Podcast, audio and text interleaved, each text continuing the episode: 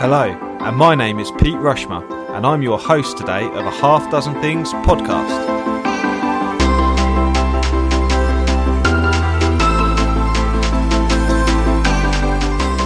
A Half Dozen Things is a podcast for business owners just like you.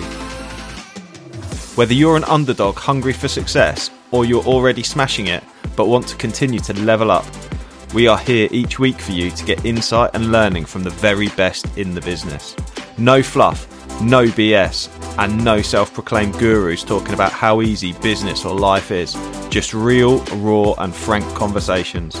My curiosity and impatience in seeking success has encouraged me to create a half dozen things podcast.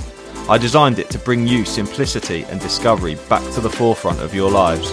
We are all such busy people, it's easy to overlook the simple things we could be doing to achieve wealth, success, and happiness. I'm actually back to school with the teachers. So, in this episode, I'm speaking to ex teachers who run a parent's guide to GCSE. They have their own podcast and membership group on Facebook, and they've also written a book. And it's absolutely fantastic community that they run, supporting parents who are really struggling to engage their children in their education. So, some fantastic insights shared today. Have a listen. Hope you enjoy it. Fantastic episode. So, the red light's rolling. Um, Good morning and uh, welcome to a Half Dozen Things podcast. Um, it's great to have you guys here. These guys host uh, the Parent Guide to GCSE podcast and uh, super, super exciting. So, would you guys be able to just introduce yourselves for our listeners, please? Yeah, so I'm Emily. This is my husband Paul, and uh, we run the Parent Guide to GCSE and the Parent Guide to Post 16 as well. So we support parents whose children are doing their GCSEs or whatever they're doing in Post 16 and helping them get through the stresses and strains with as little nagging as possible. yeah, I know too how familiar that is. My uh, stepdaughter's 14; she's just going into year 10 now. So, um, yeah, you got it all to look forward to. Oh yeah, no, I think so. Um, my others are a bit younger, so she's the project, and we're learning. so, um, what what led you guys to to sort of do what you're doing now, and what's your background then?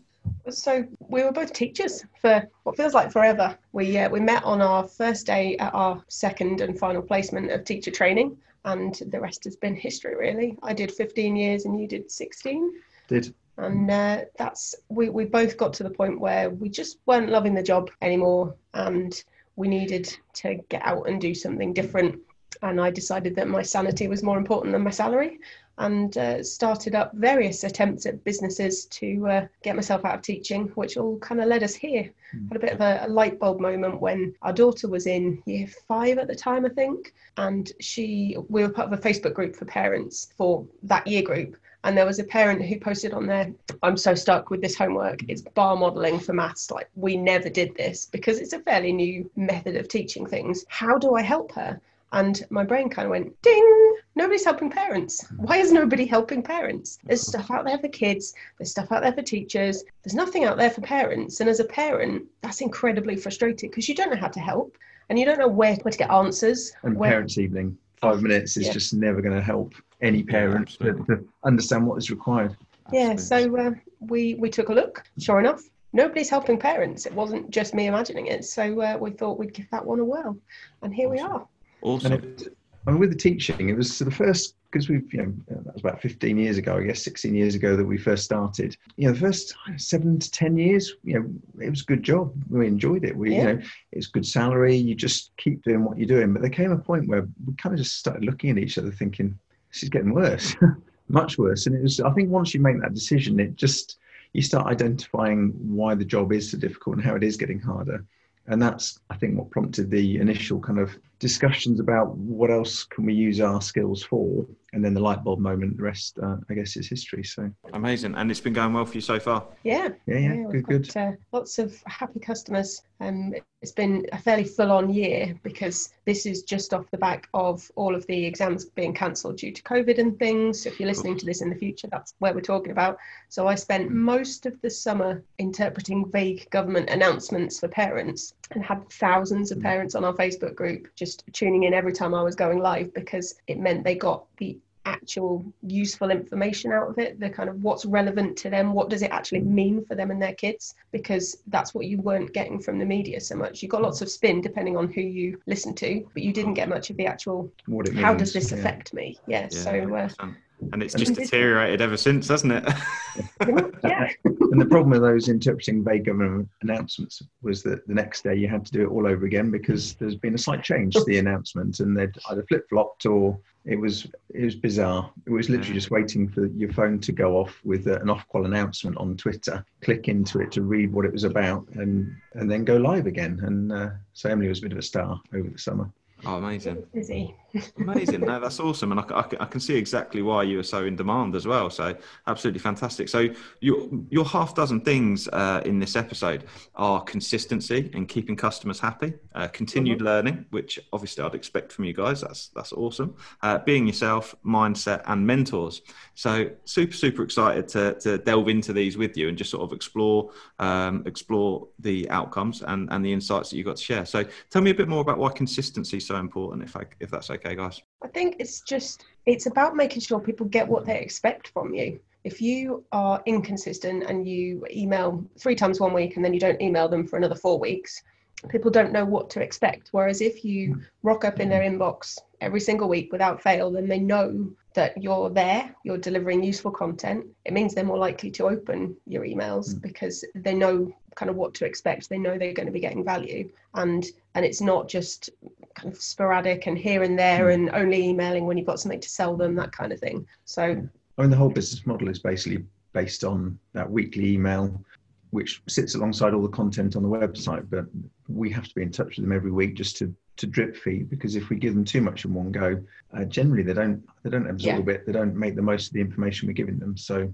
yeah, it's kind of we started it at you know when we first started the company or the, the business. That's what we did, and we just developed it over the last eighteen months or so. yeah. So we deliver basically a bite-sized chunk of information to parents each week via email, so that they're not getting too much all at once. Because the quickest way to lose a customer is to overwhelm them Mhm. with just too much to do. Because then they feel like I can't keep up with this. I can't do it anymore. So tiny little bite-sized chunks is the way forward, and you can only do that by consistently drip feeding it. So Of course. it's um, i mean it applies to everything the the consistency of what you do if you maintain consistent quality consistent communication con- consistent customer service then you know that you're doing the right things for your customers Absolutely. Yeah. That, And when our when our customers email us, they know generally that they're going to get a response Got you. probably within the hour, um, even though that's not necessarily part of the service, Mm. what they pay for, but it's just good customer service. So therefore, we always try and get back to them immediately, even if we don't know the answer.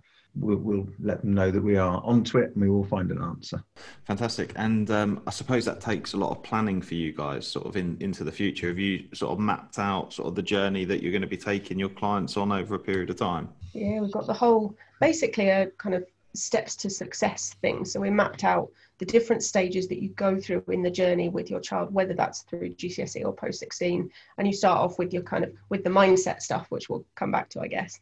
Through then so it's getting your head straight so that they're coming at it with the right attitude because that makes a massive difference. And then looking at their organization skills. So have they got a structure for their notes? Have they got a revision plan? Are they set up so that they can do all the right things really easily um, and then they go through the actual how do you learn and the revision skills that they need. And then they've got the crunch time exam technique stuff. And it's, it's a fairly consistent pattern throwing in some stuff about planning for the future when you get to post 16 but we've used that to then map out the topics that we're going to do all the way through the year. So our customers can see in advance what are we going to cover and when are we going to cover it? So uh, yeah it's fully mapped out and organized We're in year two, so Mm. know we've already been there, seen it, done it. But obviously, you always want to improve stuff. So, but one of the key things is we can't can't give too much information. If you give too much information every week, it just starts to lead to yeah I can't actually action this as a parent. I just need small bite-sized chunks. So we're just editing what we've already Yep. done, um, adding in our post-16 content, which is new for this year. Yep. Um, a lot of work to do. Fantastic. Yeah, fantastic. And um, I suppose that setting of the expectation as well as you as you sort of set the expectation for the journey that you're going to take your your customers on as well, and that leads really nicely into our second area, which is keeping customers happy. Um, so what what is it? You've got quite a unique um, prop proposition, I suppose, is, is the right way of putting it. It's a unique proposition which no one else is really doing. So, how I, I, imagine you guys have to think a lot harder than than your normal generic type businesses as to what exactly is it that, that that people that are following you and listening to your work want. Yeah, but we're also going from experience. So, with our between us 30 plus years as teachers, we know the journey that everyone's going through. And then we've done this with our own kids. So, we've got 18 uh, year old twins, one of whom has already left for uni, one is off tomorrow ish. Um, and times. Oh, it is terrifying, but uh, feeling very old right now. Yeah, but um, yeah, we've so we've kind of seen it from both perspectives. We've seen what they're experiencing at school we know exactly what the kids are being told and what is expected of them. And we know from the other side that kids don't come home and tell their parents that stuff. Like mm. you very quickly get past the, oh, I did all these amazing things at school today. And then you get into the, meh, I don't know, or the, it was fine. You get the grunts. Yeah, so you don't get the detail. You don't find out what's expected. You don't find out that they've got coursework due in until they're starting to panic because it's due in tomorrow and they haven't started it yet. So it's helping parents keep on top of the stuff that they want to know, but they've got no other way to find out really.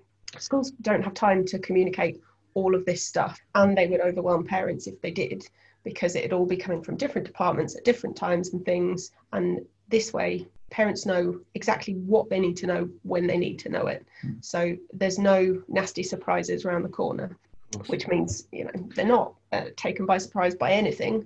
So they're definitely happier. And part of what we do is we're the kind of we, we can play bad cop if needs be. So when your parent tells you to do something odds are as a teenager you're not going to want to do it just because your parents told you so that's how it works psychologically speaking my mum told me that i should read the harry potter books because i would love them so I did not read the Harry Potter books for about three years, just on principle. Mm-hmm. And she was right. I loved them. But shh, don't tell her. Of course, yeah, um, yeah. Keep it a secret, right? Yeah.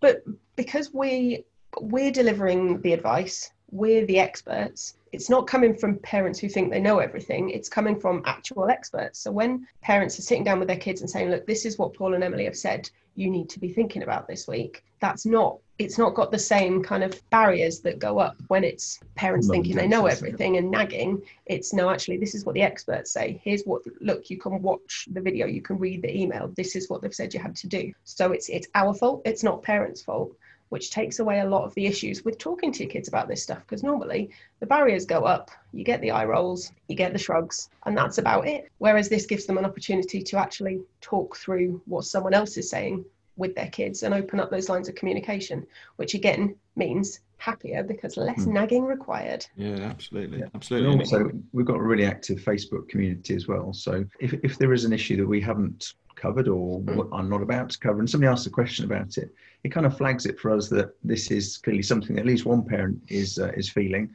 There's a good chance that others are, are about to suffer the same pain. So yeah. it gives us you know, a perfect platform to get information to them quickly, um, good answers. And again, if we don't know the answer, we, we have a pretty well developed network of people we can ask who um, who can point us in the right direction. So yeah, it's one of the reasons why we, we changed up the model slightly this year, and we added in uh, two drop-in Q and A sessions live on our Facebook group twice a month. So we've set up a private members-only Facebook group, one for GCSE and one for post 16, and parents can then submit questions in advance, ask questions on the live and we spend usually about an hour mm. just answering the questions that have come up that week. So and the questions had, are brilliant. Yeah. They're just so so perfect, you know, in terms of obviously they need to know the answer, but it's just really topical.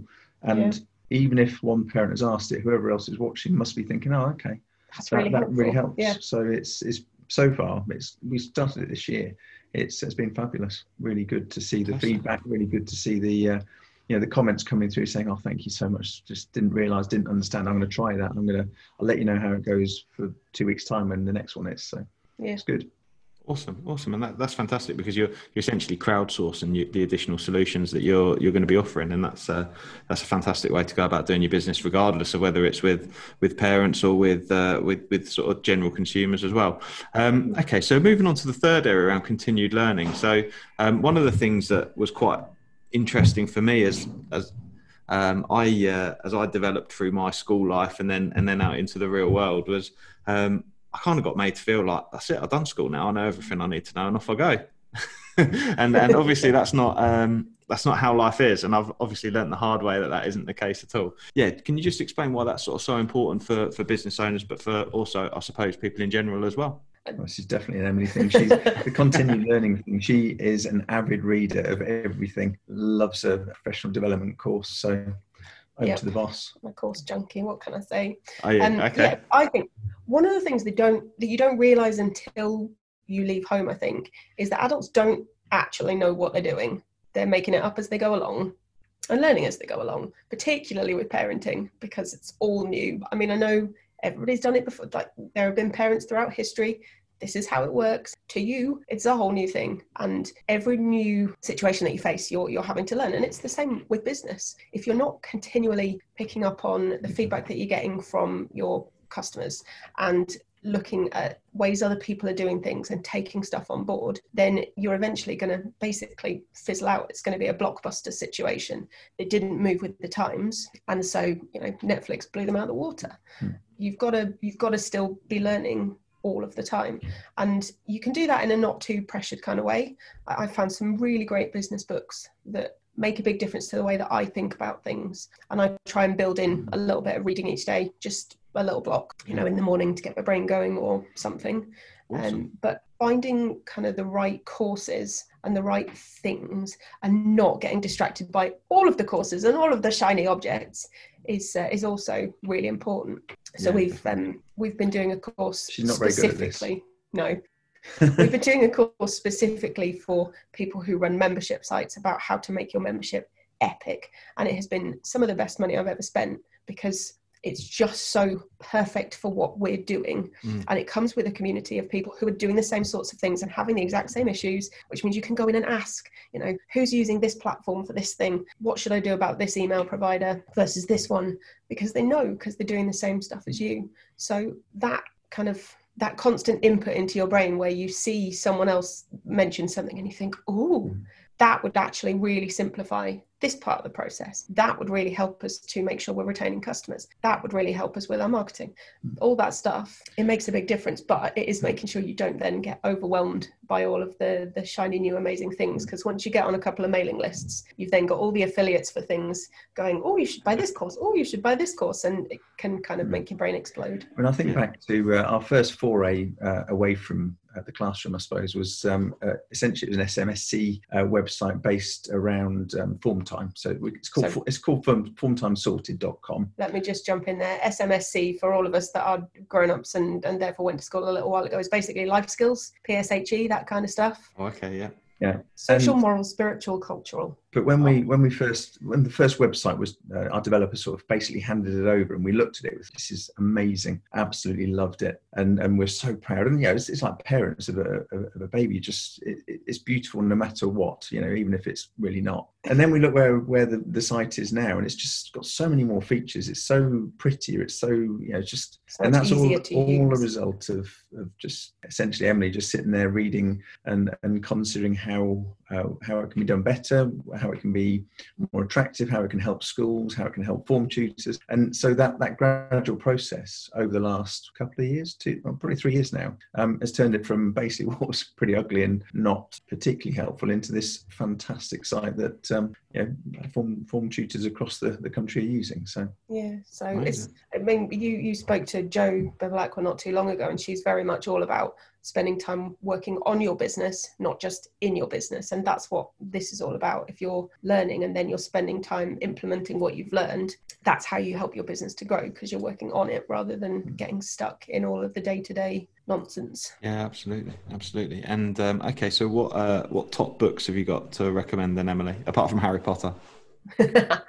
um, oversubscribed by Daniel Priestley and Key Person of Influence. Um, both fantastic. Um, he is the reason I wrote my book. Uh, I blame him.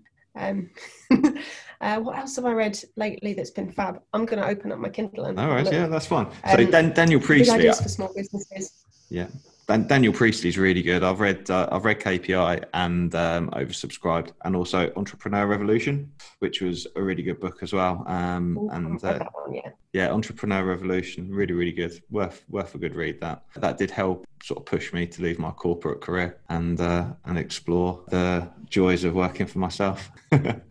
and um, yeah, so yeah, I highly recommend Daniel Priestley if listeners are listening in and haven't listened to him. He's got a range of really good books. So, what else did you find on the Kindle? Uh, so, um, if probably more aimed at women, but if you've got mindset issues, mm-hmm. then uh, You Are a Badass by Jen Sincero and You're a Badass at Making Money, same author, both nice. fantastic. Okay. Um, Donald Miller and Building a Story Brand, really yeah, great interesting. Book. Yeah, great book. That. Really good for figuring out your messaging and how to make it the right thing that then clicks with your customer. Mm. That was awesome. And um, so, Big Ideas for Small Businesses and Routine Machine by John Lamerton. We'll probably come back to him when we talk about mentors shortly. We will indeed. Okay, okay. Um, there's some ones there. There's some ones there that I've not, I've not read, or I think I've heard of them about being a badass. I think I've heard of that, but I don't think I've, I've certainly not read it. Um, so you recommend that one? It's good. Yeah, it is it's definitely more aimed at women i think. And why's that? i think it's just the the messaging that she uses the the challenges that we face in terms of juggling expectations okay. that guys don't necessarily face in the same way. Um, you have your own challenges but that's kind of what she speaks to. Okay. so i think that's that's probably more more it. Um and profit first great by book. michael michalowicz also very good. Yeah great um, book. and i think I mean, I could go on for a while. I've got 70. that, that, that's fine. Uh, just, just picking up on Profit First, which is a great book for, for listeners. That's, um, that's a book which uh, explains about the importance of money bucketing and moving money into different accounts. Uh, off the back of reading that book, I created a Starling account. I don't know if you guys have got one, but a Starling account is a free account and um, you have spaces off the back of it. So, yeah. say for argument's sake, you had 10 grand in your bank account, but two grand of it's owed to the VAT man and two grand of it's corporation tax tax, and then you've got some employers uh, tax in there as well. It's very easy as a business owner to get pulled into the fact that you've got 10 grand in your account and that can all be OPEX um, or operating expenses when in reality it isn't. You've maybe only got 1500 quid operating expenses. So it just helps you separate where that money's got to go because a lot of what you pay out is rear, rear loaded. Um, fantastic tool, fantastic model as well, isn't it? And you can just sort of adjust different percentages. And uh, essentially the idea is, is that you op- you start off trying to operate on sort of 30% of your turnover with OPEX and then pay yourself 50% and then put 15% aside for tax and 5% for profit uh, yeah, really, really good book. And we've been banging on about it to our members um, as we did a um, essentially a finance course over the summer, mm. and uh, it's the only bank account that we've found that does these spaces, and yeah. it's so easy. Mm but it's so effective. And with the boys going to uni, where they're going to yeah. get sort of a three grand you know, bump into their account as their maintenance thing comes through. I mean, it's very easy to think I'm rich, but yeah. the majority of that is owed student accommodation, and that bill might be a month later. So mm. they've got to put it to one side. So we've, you know, certainly one of them's already set up the account, already got the spaces ready to go. Um, yeah, yeah, it's really, really good. Yeah, really, really useful tool, and and I, I suppose actually, yeah, fantastic opportunity. Certainly something when I was younger. I was really bad with money, um, and and I suppose it's a really good opportunity for you guys, particularly with um, young people going off into university and having to be self sufficient for a little while. Then it gives them the opportunity to understand that actually I need that money set aside and uh, use that in the future. So Oh, fantastic! Yeah, fantastic. I'm still trying to get them to read Rich Dad Poor Dad, but I haven't managed to persuade them yet. And I'm clearly doing the wrong thing by telling them as a parent. I need to find someone else to suggest it. yeah, got you, got you. I tell, I tell you a good book. Um, have you come across the Matthew Syed one, which he wrote for young people? You're no, awesome. No, I don't think I have. You're awesome. Um, okay. So Matthew Syed wrote a book or a couple of books called Bounce and Black Box Thinking. Um, black box yep. thinking is about um, the people's approach to um, challenges and when things go wrong and analysing them and how aviation has got so many less mistakes occur than, for example, the NHS, mm. and it's due to the mindset and what have you. And then Bounce is about this, this 10,000 hours practice rule, where essentially Mozart was seen as a young young genius, but actually had had 10,000 hours of practice over however long because he'd, he'd, he'd done it all. So um, that was really interesting. And yeah, Matthew Syed wrote a book about You Are Awesome. I got my daughter to read it. She said it was a bit boring, but a lot of it's about mindset of young people. Yeah, really good book. Um, cool, cool. Um, okay, so moving on to the fourth area, being yourself, obviously hugely important, and it's something that so and it resonates with me. And I'm just going to go first a little bit here because this massively resonates with me about how important that is. Because when I when when I was in my corporate career, I had to fit inside this little box of like what was expected and the politics and everything else. And I found that really, really challenging. And I found nothing more liberating than first of all going into business, but secondly, the podcast has just been something else because I've not set any expectations around the podcast. It's main, meant that I've just been able to, you know, totally express me and be me. Um, so yeah, why is it so important to you guys? We we've had to do the really super formal stuff as teachers, and not me. I am not formal at all. And one of the the early things that I spent money on in the business was a copywriting course, and it was all about how to speak to your customer as though you're chatting to your customer, not being all, hello, this is our business and we're super formal. Just like chatting as we would mm-hmm. chat and writing mm-hmm. as we would talk and using the the contractions so it's not we are it's we're and that in my messaging has made a big difference because it feels like you're talking to mm. people mm. when you're emailing them and when you're on facebook lives if you're trying to maintain some kind of false super professional which is totally not me kind of facade it, it doesn't work it doesn't come across with integrity and that's mm. you know people have, have seen me make daft mistakes. They've seen somebody trying to call me while I'm on a Facebook Live, and I'm like, oh, shh, trying to press the buttons frantically. And, I am a human being. And the cats will jump up and, and oh, yeah. sort of um, stick their backsides in the camera, and it's just all part of, you know. the less formal approach that we have. I mean, mm. I've written some content before, lots of content, and sometimes you know we always proofread uh, one another's uh, copy and sometimes it is just too formal and you know mm. it, it, just needs to be loosened up a little bit it's something that emily's much better at than i am but he calls it emilifying the, oh uh, nice uh, yeah copy. nice because i just go in and, and, swap out some words and use the word awesome a lot more mm. usually and yeah, yeah. Extra, add, add a few, awesome, few awesomes in and amazings and that sort of thing yeah love it couple of emojis here, a couple of emojis there, just to sort of make the point. Yeah, absolutely. Yeah. So, you sorry, you'll hear a little bit of banging in the background. Abby, our marketing manager's just arrived, and she's bought me Starbucks, which is amazing. So, I feel, do you feel jealous? Nice. so. well, I used to, and then there's a lockdown, and I've just exactly. Starbucks hasn't been part of the life since then. Even though we have one literally Two twenty, minutes. well, I was going to say 30 seconds up the road yeah. if you put your foot down. So yeah. it's literally a dual carriageway to Starbucks yeah. and back. I do, I do love a Starbucks, I must say. It's getting expensive. yeah, I do, do, do it's good though for getting getting out of my own head. If I'm at home and I'm I'm kind of starting to spiral with I've got too much to do, I'll go to Starbucks or pre-lockdown. I'd go to Starbucks and just sit there because for some reason that helped me focus. Like the the background noise, mm. the stuff going on, and the lack of distractions. Like mm. there's not the TV calling me, and there's not people arriving at the door and stuff. So I could just crack on. It, um, I've I've missed that. I've got to say mm. during the lockdown. Yeah, absolutely. Although my bank balance has not missed that because yeah, because and, and, and there's it's a huge saving, isn't it? It is a huge saving not not going, but it does give you that uh, that, that sort of change of scenery makes a massive difference. I find, you know, it, it really really does. Um, yeah, it's been sort of being yourself is um, is absolutely vital. I think for as well. One of the things that helps me do is I've been able to focus a lot more and sort of really think about what it is I want and and sort of find myself. Um, have you sort of found that sort of over the last 18 months or since you've taken a step away rather than having this facade um, of the expected or the expectations on you um, being able to step back and just really being able to focus on you and what you want, and that's been able to really sort of broaden um, broaden your outlook. Yeah, I think so. I mean, you're more recent to the stepping yeah, away. I mean, How are you finding it? The, whole teacher um, life, I suppose, it, it, you have to be formal. It's the whole, it's part of the, the main part of the job, probably. And to sort of step away from that and just be able to be myself, and you know, it, it's just really liberating. Just uh, I, I, there was always the discussion, debate about you know can I afford to go sort of part time? Can I just stop? Because uh, obviously earning money is is important. So you know, I, I, stayed on longer in teaching than Emily did, just so I could be the responsible adult earning the kind of the salary whilst Emily developed the business. Because I'm not a responsible mm, adult, mm, and yeah. probably never will be. Um, yeah, but it, you know, now we have both stopped because I did a little bit of work last year for schools. I, I, I really struggled to see me wanting to even think about going back, even if it's a day here, a day there, just to help out.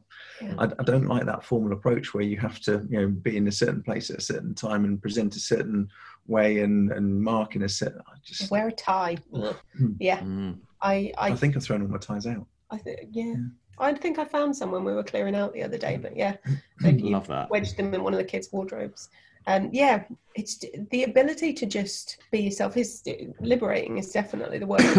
and I think we've both learned things about ourselves working so very differently now. I mean, if nothing else, working. So we've been working from home with the kids at home throughout lockdown Mm. um, together, and that could have gone horribly, horribly wrong. And and I'm sure it has done for a lot of people who've been stuck in close proximity to their other halves because you don't have the space. You can't mm. escape if they're getting on your nerves because there's been nowhere to go. And we'd had we'd had an issue early on where Paul, when Paul first quit, so we're currently in our lounge, which is my office in the corner, and and so we'd we'd been sharing this. Paul had first quit and come to work in the business, mm. and we'd been sat in the lounge tapping away on our computers, kind of separate seats, all very happy for I don't know, a week and a half, maybe two. And I thought everything was fab. I was loving it. And then Paul stopped and he said to me, "We need to talk." And my heart stopped. It's like, how have I this? What have I done? This is this is never a good thing. What have I done? And he followed it up super helpfully with, "This isn't working." So I'm I'm in full on panic mode now. How have I how have I scared off my husband in a week and a half of working together? This is terrible. And then he explained, I'm going to have to sit and work in a different room to you. I love you, but you do talk to yourself quite a lot. And I know I'm supposed to be listening when you're talking. I think it's his husband instincts kicking in. supposed to listen when the Oh, wife is talking good. in case it gets mm. expensive. Yeah. And and so I was just distracting him every time I was chatting away to my computer. Like, where, where have you? Why, why aren't you doing what you're supposed to be doing? He's getting distracted from what he's doing. Mm. And uh, since he then moved into the other room to work all the time, we've been we've been much more chilled, haven't we? I mean, if I wasn't listening, um, often I would get in trouble at certain points, and sometimes she'd be like, "Oh, that looks like a really good course. It's only two thousand pounds. Can I go?" and I might just, you know, if I wasn't paying attention, I'd just, yeah, well, yeah, whatever, yeah, um, yeah. Smile and nod. So I, I have to pay attention. So that's why we had to do separate rooms, and it's now, and now we're now at the stage though, because it's, you know, lockdown for everyone has been, you know, challenging for many different reasons. But we've had, you know, the, the twins are eighteen, they're, uh, so they finished in, as everyone did, I guess, Yeah. uh, on March the twenty third. So they've been here With literally. no schoolwork to do Yeah, A levels exams done. So it's been six months uh, with them. You know, they, they sort of go and live with their mum sort of half the week, and so it's all been sort of you know uh, a bit sort of on and off, and we don't know whether they're coming or going. But we haven't had our offices to ourselves. There's always been either one, two, or three children somewhere, and it's not it's not- sprawled yeah. across a sofa. Uh, yeah. It's not a huge house, but from Monday, because uh, Dan goes to, to uni tomorrow, so that's both of them gone, um, and Ellie will be at Yeah. school as normal. Uh, we've actually got our kind of. I'm not trying to get rid of them. Don't get me wrong, but we- we've got our house back to to do uh, to to do our normal jobs and to be able to focus and and we're actually I think looking forward to that in some respects whilst missing the boys that we can actually crack on and you know we've got so much work to routine do back in. Yeah. Yeah. so many plans, so much to do, and it, it is more difficult to do that when when you do have all the distractions, basically. Yeah. Yeah, absolutely, absolutely. And we, we, we're now facing that challenge. Three of ours are at primary school, and um, the primary school drop off at the moment is, and, and parents will resonate with this because it's like a one way system, and we've got one of them needs to be dropped off around like the full circuit first. So then we've got to do like two circuits each day as well um, at, at Hampton Hargate. And I'm not knocking them because they've done a fantastic job. This isn't me knocking it, but it's just it's a 45 minute, 50 minute jaunt now, and uh, that that has some real impact when Maggie and I are both in the business, and she does a lot of um, she does a lot of the training, and uh, so it does fall on me a fair bit. So yeah, it's quite a commitment, and I have to set aside time just to make that happen. No longer can I just race down there, grab them, and come back again, and, and just crack on. So uh, yeah, the joys, the joys of COVID. So moving on to the fifth area around mindset, then, and um, obviously there's nothing that challenges you quite like going self-employed and sort of setting out on a venture, particularly if you're covering new ground and it can really sort of be quite challenging. So um, tell, tell me a bit about sort of the journey you've been on with mindset. I think we had to initially get over the the whole we work a certain amount of hours and we get paid for whatever. Although that that wasn't so much of an issue as a teacher because you just work all of the hours and you it doesn't make any difference to what you get paid. But I think we probably work less now than than we did when we were teachers. Only just, but still. Um, that kind of having to work to the bell like the bell rings you have to be in a certain place. You've got this amount of time to deliver this amount of content and and so on and so forth. Then you have to sprint off to the next place or run off to break duty or whatever. From that to being completely self organized was a big jump.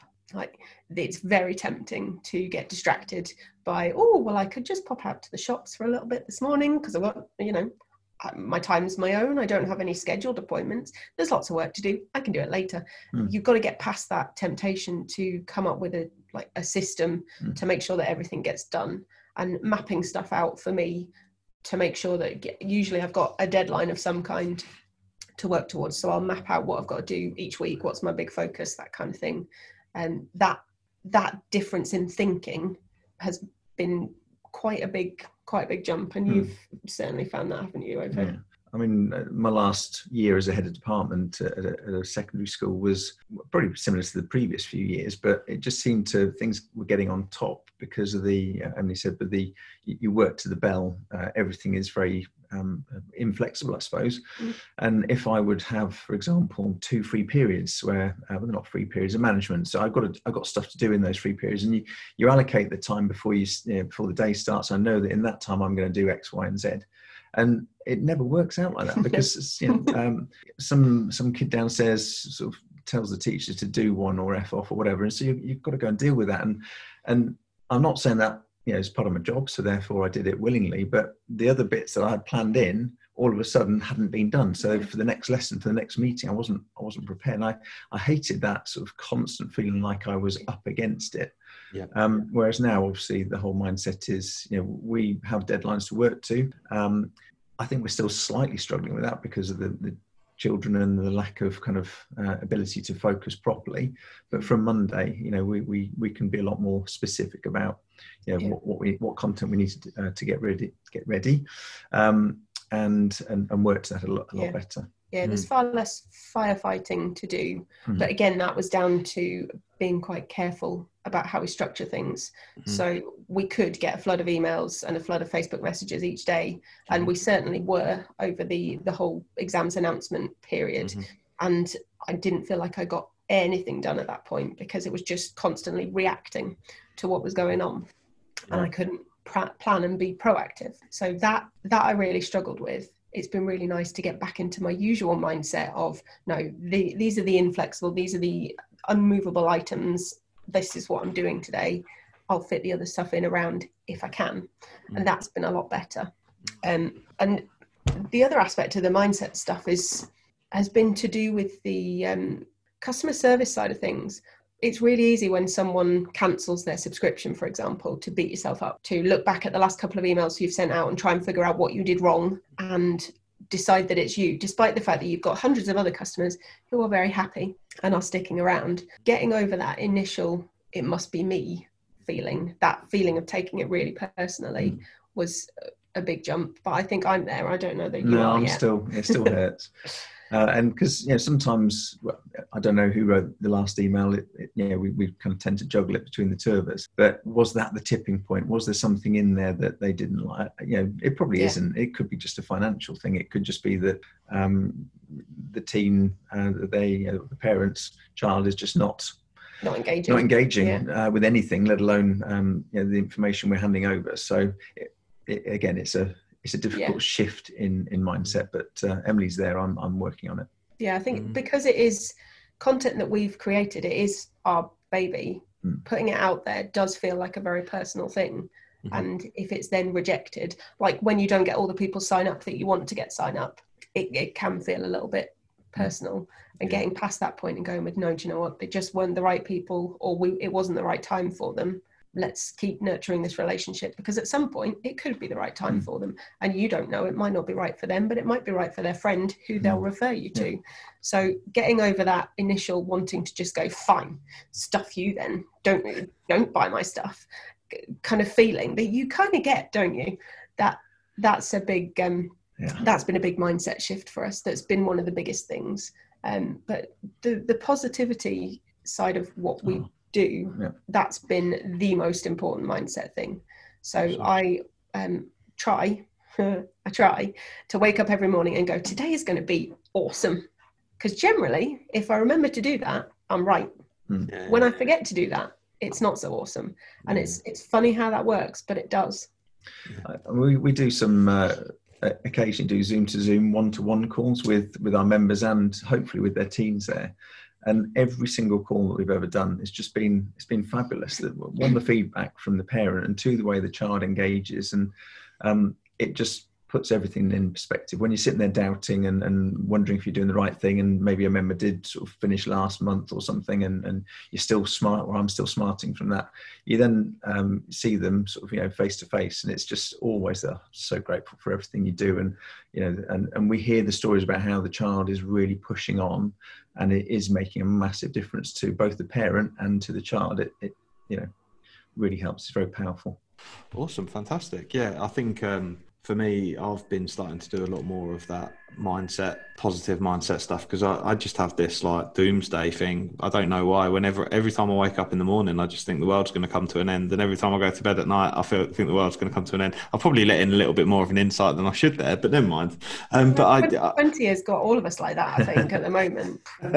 but uh, yeah, so I let the dog out to the toilet, and I just go and stand outside in the morning. It's still dark. It is now anyway and because uh, I get up at a ridiculous o'clock, and I'll just stand there and do some deep breathing and tell myself everything's amazing, and it does. Surprisingly enough, it does work, which is uh, sound, sounds a little bit woo woo, but there we go. yeah, I put off reading Miracle Morning for ages because I was like, I'm not getting up at five, six o'clock. I am not a morning person. I'm definitely a night owl but I read the book, and I, you don't have to get up stupidly early in the morning. It works whenever you wake up. But the process that you go through each morning, the like having a minute's peace and quiet before you let everything kick in, some affirmations and things, you know, visualizing what you're working towards, that kind of stuff.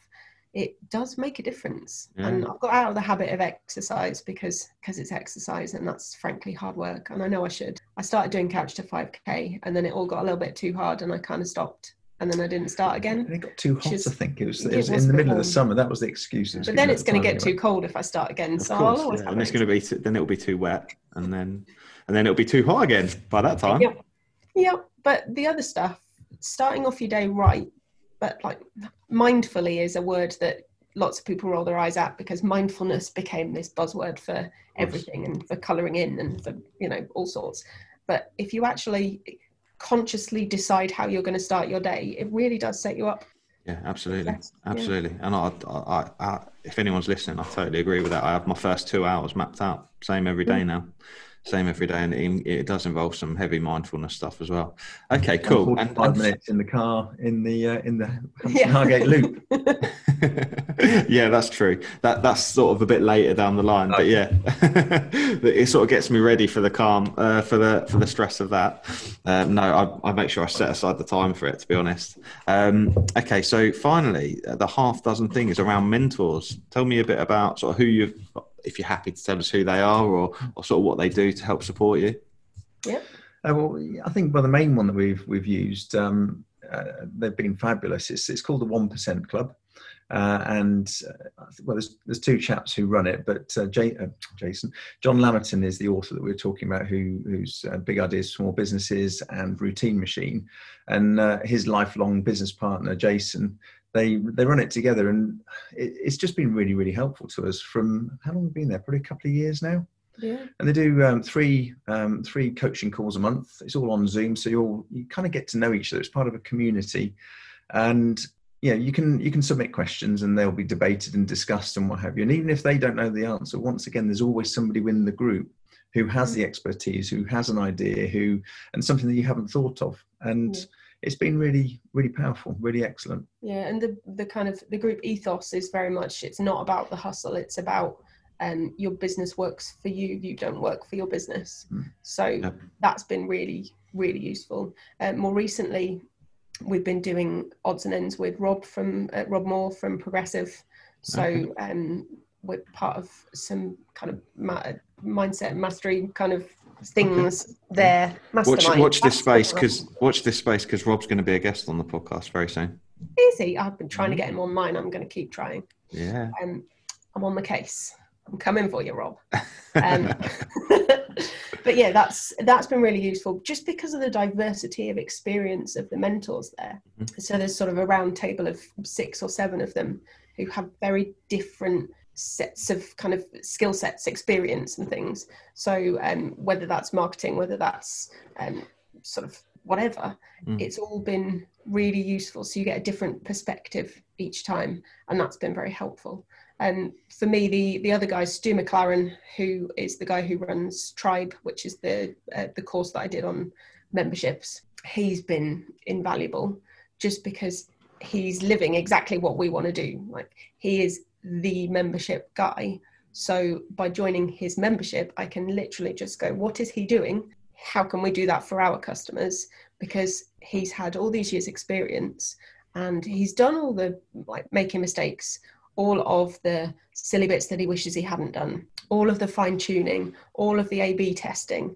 And if I can then use that experience and make it apply to our members, that helps me jump past a lot of those pitfalls, which Yeah, is is huge because yeah, you know, there is a massive learning curve. And if you can get yourself a push start, then it's well worth doing. But it's finding the right people, the right mentors. Sometimes you just don't click with someone Mhm. and you you have to i think be quite careful about who you're allowing into your headspace and the advice that they're giving because sometimes people just have different priorities um, if you're the kind of person who wants to be more relaxed in terms of business you don't want a mentor who's all hustle hustle hustle Mm. because that's not going to help you and it's not going to be in alignment with what you're trying to do but having the right people on board is like having a giant board of directors almost who you can go to and say look Mm. this is the problem we're having and they'll know what advice to give Mm. it's um it's having the right people around you and the right expertise to borrow from makes a huge difference yeah, hundred percent. I think um, learning from other other people's mistakes is really powerful, isn't it? It can save a lot of time and a lot of money as well. Yeah. Um, and I think it's often often worth the investment. Um, I was reflecting on that myself today. Um, so today the podcast went live. Um, that I interviewed Neville Wright, who bought who built Kiddi Caru and sold Kiddi Caru for like seventy mil, and um, he said to me, he, there was a few things he said which was re- really resonated. But sometimes you listen to people and they say don't elevate people because we're all just human. And, and I'm not one for elevating anyone. However, people, if people have been successful over a period of time uh, and have a lot of experience, you also need to you need to find that balance where, okay, I'm really going to listen to some of the stuff you said. And one of the things that um, I've always struggled with, particularly with the mindset that my parents gave me around security, because um, my dad was a policeman for 30 years and my mum stayed at home and, and sort of raised us. So a lot of it was around finding a job for life and that sort of thing. So when I left my corporate job, it was like horrific. It was like the worst thing I ever did, particularly with four young children. It was like the most irresponsible thing I've ever done. And um, he said to me, security, you, you, you, everyone, everyone's looking for security. But actually, you end up realizing that it's just a figment of your imagination. And I was like, anyone could have told me that. But the fact that I had someone of his financial stature saying to me, there's no real such thing as security. It is just a figment of your imagination and a headspace that you occupy. Um, that was really, really powerful. And that and that's sort of the power of a mentor is that often it, when they've been there and done it, the weight of what they say can be life changing or outlook changing anyway. And and I think that's really, really important. Mm. Yeah, definitely. I, I was really lucky in that my dad had um, he's a design engineer and he you know did the usual working for people and then set himself up uh, with a design consultancy business that he ran with some other people. Mm. and then he decided to do a crazy crazy thing. Mm. he's a guitarist um, and uh, he the guitar capos so the things that you put on the neck of your guitar that change the pitch. He was using them and they'd always detune his guitar and he was like well i'm a design engineer i can do better than this. So he designed this capo that did a much better job and decided that he was just going to go off and start this as a business. And so i kind of i mean i was a bit young to really understand. I was a teenager so i was in my own world at that point. But he Mhm. set up this business and it's now global. Um, eric clapton has used his capo ed sheeran has used his capo. You know, he's he's doing amazingly well with it. But it started with him building prototypes in our garage, and so I've been able to watch his journey as well. And the, the kind of the, the initial struggles and then the, the bigger struggles that he's had now because obviously every challenge when you first face it is this massive thing. And then you know a year or so down the road you look back at that and think well that was a walk in the park. Now look at what i'm facing because your your struggles and your challenges grow with you. And seeing all the things that he's gone through and having hmm. him to talk to about this stuff and having him as a role model in terms of you know stepping out on your own and taking those risks and being an entrepreneur. Mm-hmm. that's been really really useful i think with getting my head around the fact that i didn't have to just be a teacher for a salary forever and that i could do something different. It was them that started it. They uh, they cut me out an article from a newspaper about a woman who'd set up some business using fulfilled by amazon um, like vitamins or something could you do something like that? And i'd been designing uh, classroom posters for my classroom. Lots of other teachers had seen them and gone oh oh i really like those. Could i have one? And so i started off selling my posters through fulfilled by amazon because they do all the shipping. I didn't have to worry about it. I could do it while i was still teaching. That was my first taste of do you know what? Actually i don't have to stick in this job that's making me miserable. I could do something different. And that was down to them kind of seeing a different perspective i suppose. So it's well, i'm very lucky. I mean, there's a story about uh, about her dad where we were all on holiday uh, in a holiday home in Grimsby somewhere, and we had to come back uh, for a friend's wedding. Um, just for, so we were going to miss one night. But on the same day that we were about to set off, something went wrong with one of these capos that her dad had um, had designed. I think it was during the sort of the testing phase, just before sort of Mm. manufacture, etc. Uh, it, it snapped, it broken, it failed, or whatever. And, and you could see sort of, you know, he, he was really troubled by this. He but he couldn't do anything about it because he was on holiday. But because he knew we were coming back to Peterborough just for literally a few hours, he jumped in the car, came with us, dropped him off at his house. We picked him up 12 hours later to then go back to Grimsby, having sort of, he'd stayed the night, obviously. And he'd got this shiny new design. Um, he'd 3D printed it. He was sitting there sort of flexing it, making sure it works and everything. And that is the design he's still using today. And he literally, because it, he just had this issue and he wanted to fix it, set out all of his brain power to it, Yeah, no doubt in the car. Yeah and um, yeah, and it's it turns out to be the the sort of uh, almost the probably the best design he's come up with. So Awesome stuff. Awesome. So I've got one final question for you, and I'm just going to frame it a little bit because you've done your half dozen things, and I'm conscious about about us trying to keep it under the hour for our listeners, and um, and it's quite a unique position that we're in. So I um, I've got a slightly warped view of the education system. I was quite lucky. I went to a nice school in near Cambridge called Swavesey, and um, I got straight A's and A stars at school. I did okay, and I went to sixth form at in the Cambridge sixth form. I did a year, and I hated it, and I left. And I'd got so much pressure put on me that I was going to go to a red brick university, and I was going to do really well, and blah blah blah. And I absolutely hated it, and I totally rebelled, and I just went out and started working in a kitchen, and it's all gone from there for me. And now here I am in my mid thirties, having gone full circle. Now I look at what my children are going through, and I look at the education system, knowing what I know now. What would you change about the education system for children? How long have you got? or is that another episode? Yeah. Um, testing for the sake of testing, Mhm. um, particularly in primary school, there is so much coming in when they're really, really young, and it sets them up to feel like failures in a lot of cases. At the you know tender age of five or six, you know you you didn't do enough on this reading test because they're just not developmentally ready.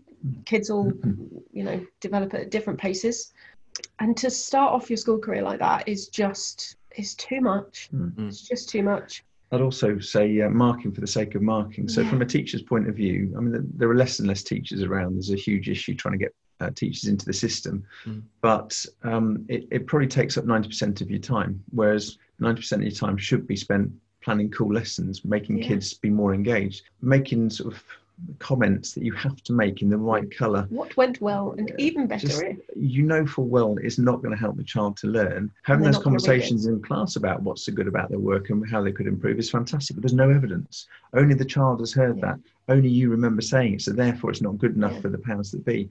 And until they get round that, you know, individual schools, some some are really good at it, but some are not. Until they understand that actually planning cool lessons is what's going to make Yeah. kids really engage and really want to be there. Um, that's the, the big shift that needs to happen. well, the the biggest overarching thing that we could do that would improve the education system is actually treating teachers like professionals, not checking up on them every five seconds. If we trusted our teachers to do the amazing job that we know they're going to do, because you don't get into teaching for the money, mm-hmm. it's a lot of work. And you, you do it because you love it, because you want to make a difference. If we could keep that passion, because we're not throwing Ofsted at them every five seconds, then I think we could make a really big difference. But at the moment, everything is the teacher's mm. fault. You've, you'll have seen it in the news lately. The headlines about how teachers are trying to block children from coming back, or no, teachers are trying to make sure children can come back safely, given COVID and so on. Um, yeah. I think if we could trust our teachers that little bit more, in fact, a lot more, yeah, that would that would be the biggest thing that would make a difference. Yeah, because 100%. that way they can enjoy their job, which means students enjoy it a lot more. That it, it takes away a lot of the pressure. So yeah. Yeah, 100 percent. So Maggie's just joined us as well in the room. She's just come to get her coffee from Starbucks as well.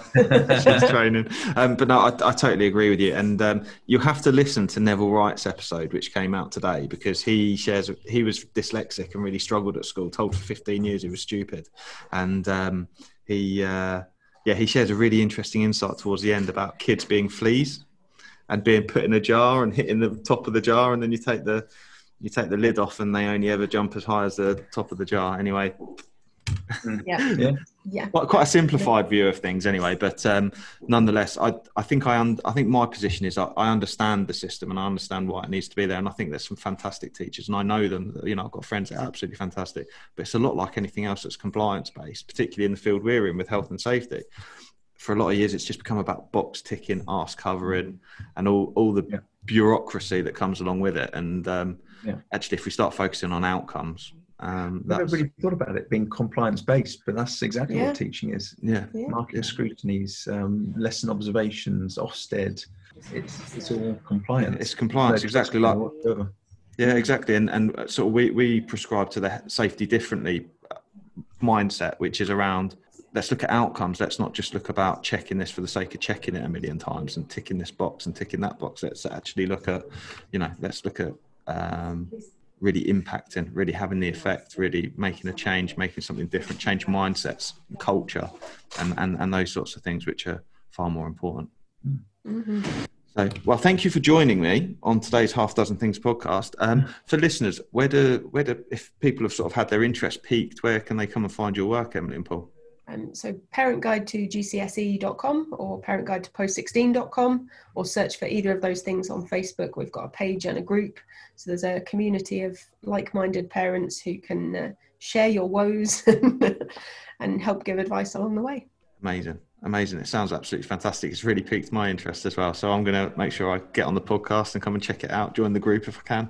Um, but yeah, fantastic to have you on here. I hope listeners, you really enjoyed it. If you have, um, tune into their podcast, give it a listen. Um, if you'd leave our, ours a review and share it, then that's fantastic because we like to sort of share our story and, and, help more and more people. So um, thank you guys for joining us and uh, catch you all again next week.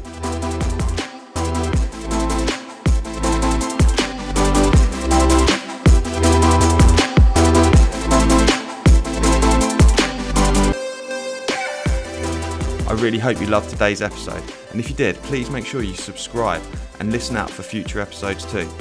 Please do share it across your social media channels. We hope to reach more and help more people. If you want to find out more about me, my name's Pete Rushmer. You'll find me across any social media channel and my business Flagship Partners, and we're your partners in success across your business. Thank you. See you again soon.